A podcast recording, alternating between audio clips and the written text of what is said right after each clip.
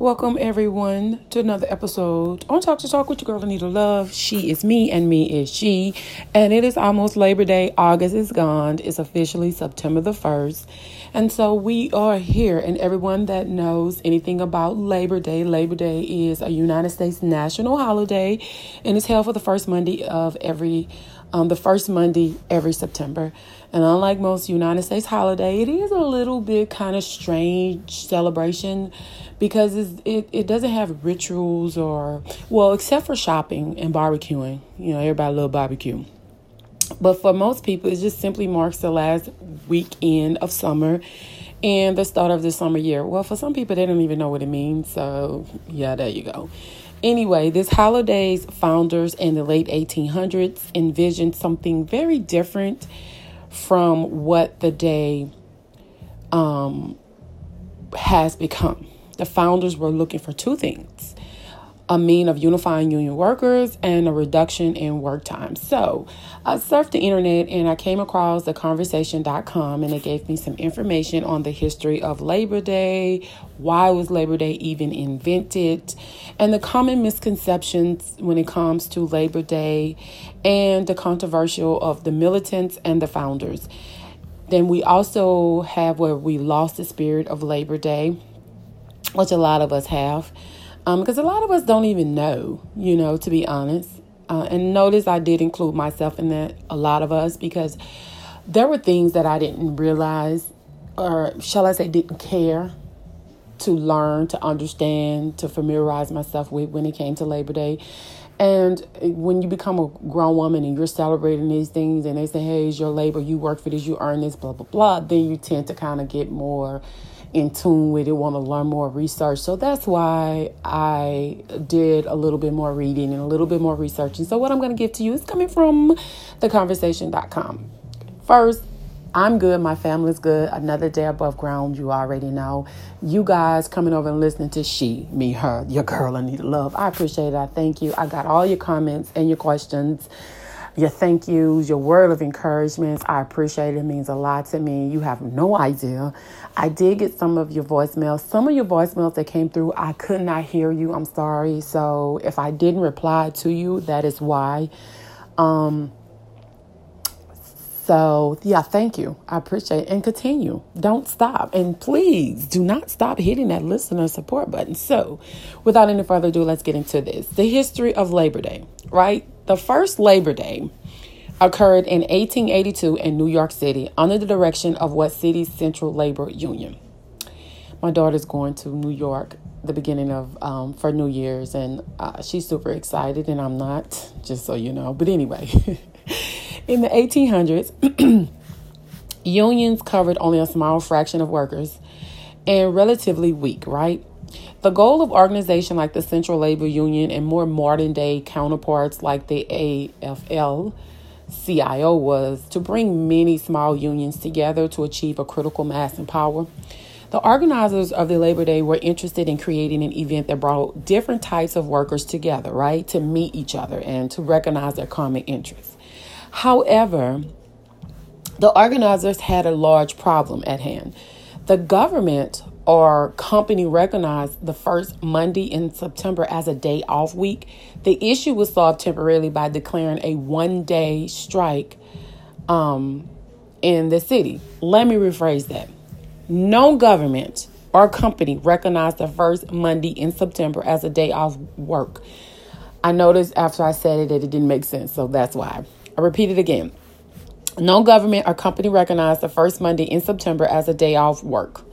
The issue was solved temporarily by declaring a one day strike in the city. Well, all the striking workers were expected to march in a parade and then eat and drink at a giant picnic afterwards, right? I get free food, I guess. I don't know. The New York Tribune's uh, reporter covered the event, felt the entire day was just like a long political barbecue with rather dull speeches. That's how they viewed it. So we come to why was Labor Day invented? Because that's a good question, right? Well, Labor Day came about because workers felt that they were spending too many hours and days on the job. Well, nobody just wants to work all the time. Well, plenty of people want to work all the time. But working no play is not living. That's just my opinion. I know people want to flourish and make money and grow and have all these things and be comfortable. I get it. I'm with you on that, but you still have to live. I'm just saying. Carrying on.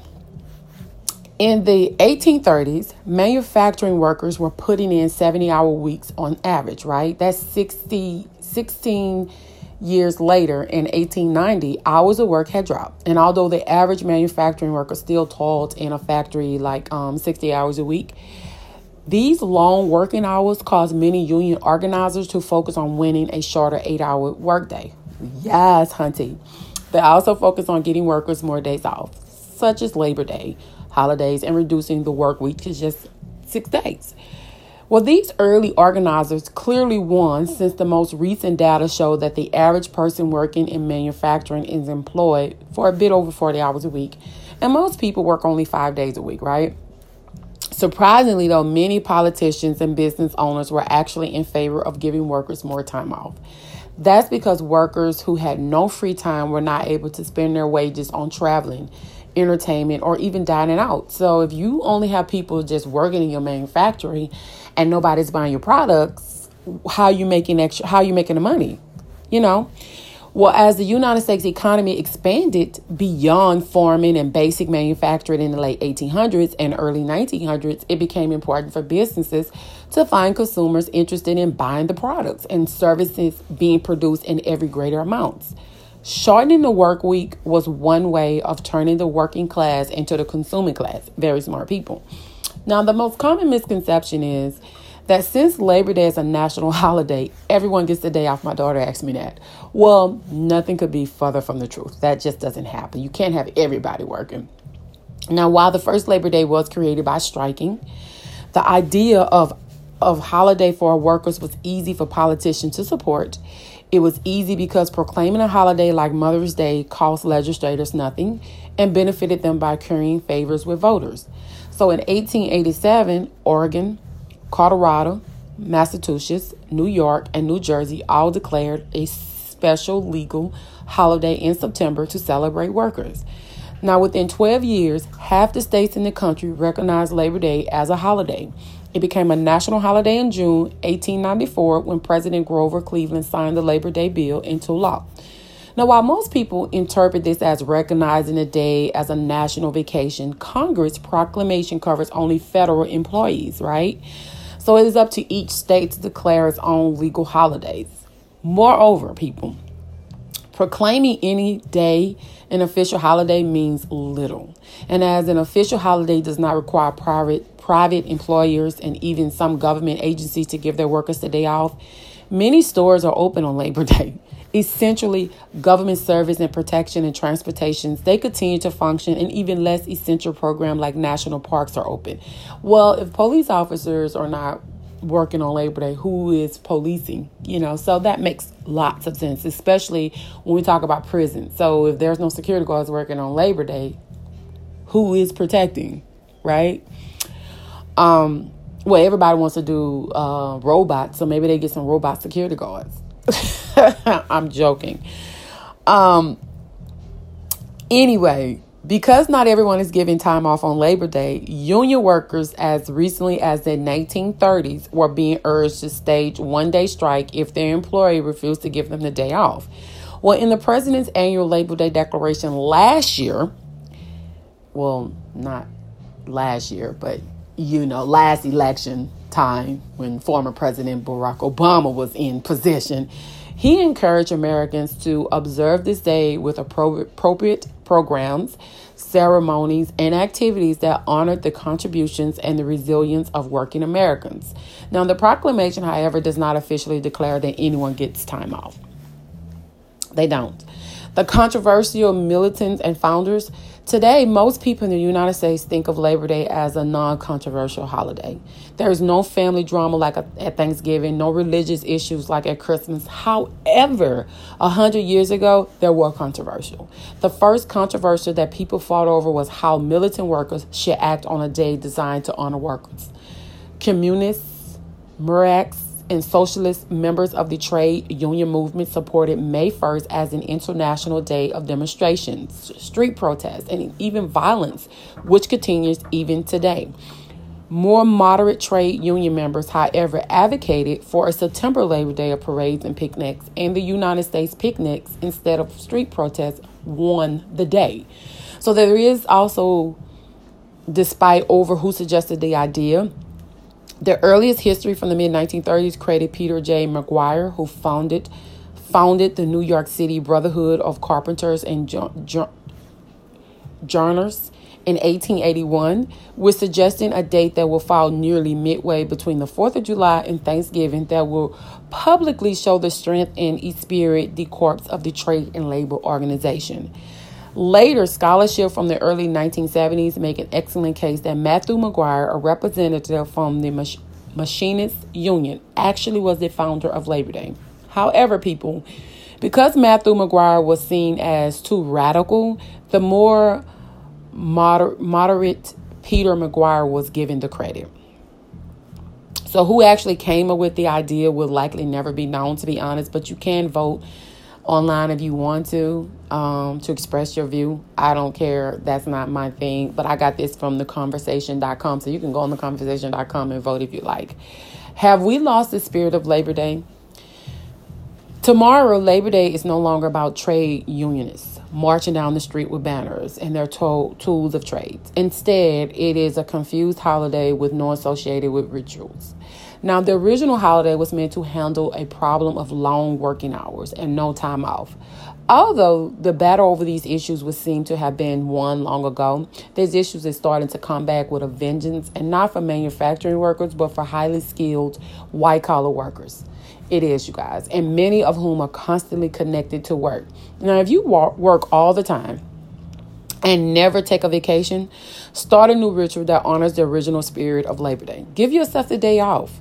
Don't go into work. Shut off your phone, shut off your computer and other electronic device connecting you to your daily grind. And then go to a barbecue like everybody else and like the original participant did over a century ago and celebrate having at least one day off from work during the year. And I think you would really, really appreciate it. And you probably need it like a lot of people. Um, so celebrate Labor Day. You've earned it everybody that works and consistently work and put in those hours and be away from their family and friends, you deserve to celebrate and be at peace and just eat and just relax with no boss over you. And if you're your own boss, you have even more of a right to just take a break from it and get back to it after Labor Day. That's my time, you guys. Thank you for tuning in. Thank you for listening. Thank you for sharing the podcast. Thank you for all your comments and questions. I did get some more questions. Um, and I'm going to try to come back soon to answer some of those questions um, via anchor.fm. For the most part, I have replied to most of you. So if you haven't gotten my reply, you guys check your um, spam mail or your junk mail. It's probably in there because I've replied back to them. Um, yeah, continue to share the podcast. Continue to come back. Continue to call in. I am here. Your girl is doing great. Thank you so much for your support. Thank you for your warm words of encouragement. And thank you so much for hitting that listener support button. It hasn't gone unnoticed.